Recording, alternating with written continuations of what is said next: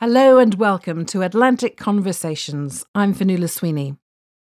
The Atlantic Fellowship Programme works with a diverse community of leaders around the world with a common commitment to fairer, healthier, more inclusive societies. Through its seven programmes focused on equity and healthcare, socio-economic equity, and racial equity, the Atlantic Fellowships offer committed leaders from around the world an opportunity to gain new perspectives and new colleagues while strengthening their confidence in their work for change. In each podcast, I'll be speaking to an Atlantic Fellow about their work and ambitions for a more just world. For this series, I travelled to Bangkok to meet up with some of the first Atlantic Fellows from the Equity in Brain Health and Health Equity Southeast Asia programmes. Today I'm joined by Elaine Howard, an Atlantic Fellow for Equity in Brain Health at the Global Brain Health Institute, Trinity College Dublin. Elaine works in the field of dementia prevention and dementia care. For her, it's more than just a job. It's become a passion over the years. I've probably been involved in the area of dementia for nine years now within nursing home environments, public sector, and in voluntary sectors. That passion has been born from seeing people live with dementia and share what the challenges are for them as they navigate that journey for themselves. Particularly in the nursing home environment, you do have the benefit of meeting with so many people and you stay on that journey with them over a number of years there are certain people that will just stick in your heart because you see how they do the best that they can with the challenges that they're facing. But through that all, they remain who they were mm-hmm. and who they want to continue to be. Having had those experiences and watching people over a number of years with dementia, what is it specifically that you think you can bring to the table in terms of dementia care? For me, it's around how do we support people to live their best life at any given point in their journey with dementia because that's what I've learned from working with people who are living with dementia is the trajectory of it is going to be very individual for them. The experience is going to be very individual for them and it's going to be made up of their own life experience, the other comorbidities they may have. One of the key messages that I would take from the experiences of working with people with dementia is that we as a society have a role to play in helping that person to live well. Once we're knowledgeable about that, we can help prevent that premature disabling or disconnect that can happen for a person with dementia. Because when we don't know how to support the person, we can inadvertently contribute to that rapid decline. Presumably, there is no one size fits all when it comes to helping a person with dementia. I think our starting point should be you and I are very individual. What's important to you may be very different to what's important to me. And a person with dementia is going to be no different. I think Ireland would put their hands up and say that we have traditionally focused on how can we solve this problem with a one size fits all approach, hoping that the person's going to fit within that band of services. And we know that that's not going to provide a quality approach. You begin with the person that's the piece that's probably underestimated. The person themselves can contribute to what they need as long as you're supporting as much as you can for them to actually talk about what's important to them. And that is going to incorporate their physical care needs, their social care needs. It's going to incorporate everything that's individual to them. So, for example, a person with dementia in the community, what does the community in general need to know or be aware of? We've been very fortunate to have awareness campaigns in Ireland over the last couple of years. And certainly being out on the ground around the country speaking with people through the work that I've done, that awareness is growing. So we can understand what dementia is, but how, as a community member, can I support? People are still hesitant around that.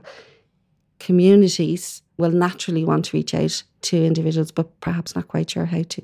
Your focus is uh, at the moment towards rural Ireland and how a person in rural Ireland living with dementia can live well. I'm living in a rural community that has probably 2,000 people. Services will be limited, but it's a community that has a huge spirit what intrigues me is the possibilities of harnessing that community spirit. And how would you go about doing that? You begin with the community members themselves. It's about knowledge sharing in the first instance, and I think villages do this really well. An example may be in a shop where the shopkeeper, through his knowledge of dementia and being involved in work such as this, understands that enhanced lighting, simple signage will help that person navigate and purchase their day to day items within that shop for longer Very often, the simplest things will have the greatest effect. It is really about communication and giving that time. Communities where there are existing services are so well positioned and with the slightest of tweaks can actually become dementia inclusive. Presumably, then, not only does this benefit the shopkeeper, because the person with dementia is able to navigate his or her way around mm-hmm. the shop, but in the longer term, it benefits the community and the taxpayer less burden on nursing homes because the person with dementia is leading an independent life for longer. Absolutely. And I think they have been the learnings from the work that I was fortunate to do with Genio, a non government organisation that seeks to support people who are disadvantaged to live good lives for as long as possible. They work across dementia, mental health, and disability. We supported 12 innovative projects to develop a community supports model.